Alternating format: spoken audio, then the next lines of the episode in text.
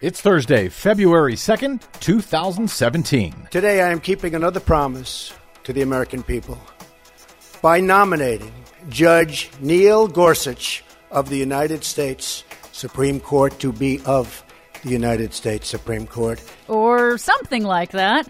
Trump's nominee for the Supreme Court, not a big fan of federal agencies.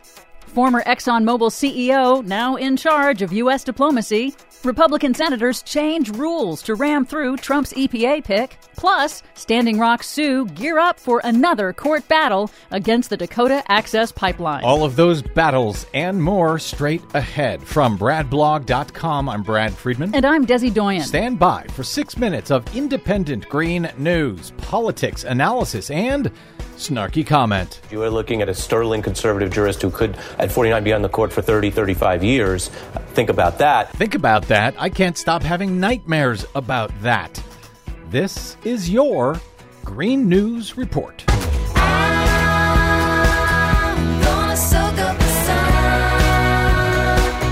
Okay, Desi Doyen, it is my opinion that Democrats must filibuster Donald Trump's Supreme Court nominee since Republicans stole the Supreme Court. On the other hand, I guess there's stuff you think we ought to know about him. Well, sure, we ought to cover what he does believe so we can be prepared. And he should still be filibustered. It's a stolen court. Well, that may be true, but let's go through the facts. U.S. President Donald Trump has nominated Neil Gorsuch, a judge on the 10th Circuit Court of Appeals, to fill the vacant Supreme Court seat left by the death of Justice Antonin Scalia. And stolen by the Republicans. Yes, the Republicans have held that seat open for a year. Gorsuch's record on the environment is limited, but he tends to side with corporations in his rulings. Imagine that. And Gorsuch has criticized what's called the Chevron Doctrine, a long standing guidance that holds that judges are not experts in everything, so when resolving an ambiguity in a law, they should generally defer to agency experts. But Gorsuch says that gives agencies too much power. Fantastic. If Gorsuch is confirmed, that could impact crucial climate policies headed to the Supreme Court, like EPA pollution standards or President Obama's landmark Clean Power Plan, which is critical to meeting U.S. commitments under the International United Nations Paris Agreement. Oh, international agreements. How quaint. Environmental groups denounced Trump's pick of Gorsuch as, quote, radical and dangerous. Gorsuch, as we noted, is 49, so if confirmed, he could be on the court for 30 years or more, long past 2050, when climate scientists say society must move to zero net emissions to avoid catastrophic climate impacts. Yeah, but did you hear Hillary Clinton had a private email server? On Wednesday, Rex Tillerson, the former CEO of ExxonMobil, was sworn in as U.S. Secretary of State, with all but three Democrats voting no. Tillerson has zero diplomatic experience, and in his confirmation hearing, he refused to answer questions about his role in Exxon's decades of funding climate change denial and obstruction. And for the record, those three Democrats were Heidi Heitkamp from North Dakota, a big oil state, Joe Manchin from West Virginia, big a- coal state, and Mark Warner of Virginia. a big military state. They use a lot of oil. Like all of Trump's cabinet nominees, Tillerson questions the amount that humans are responsible for global warming and advocates delaying action. But Tillerson did say he believed the U.S. should remain a part of the United Nations Paris Agreement to cut global emissions to, quote, keep a seat at the table. The United Nations.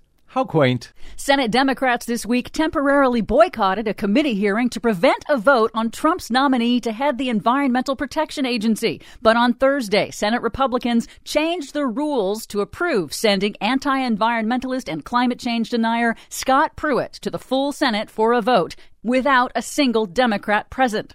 As Oklahoma Attorney General, Pruitt has built his career out of suing the EPA on behalf of the fossil fuel industry.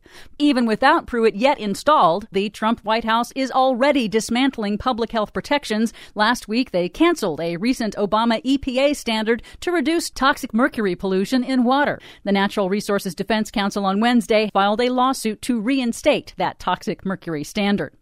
Finally, the fight over the Dakota Access Pipeline just got harder for the Standing Rock Sioux tribe in North Dakota. The Trump White House has reportedly directed the Army Corps of Engineers to speed up granting an easement that's required to complete the controversial pipeline, an easement that the Corps had previously denied, pending a full environmental review and consultations with the Standing Rock Sioux tribe.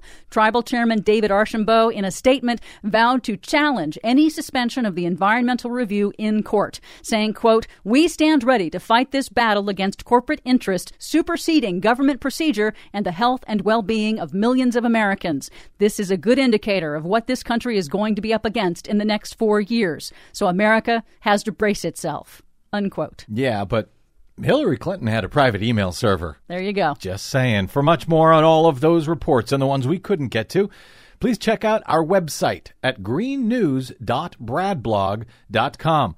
Don't forget you can download our reports anytime via Stitcher, TuneIn, or iTunes. Find us and follow us on the Facebooks and the Twitters at Green News Report. I'm Brad Friedman. And I'm Desi Doyen. And this has been your Green News Report. You've got mail. Everything is awesome.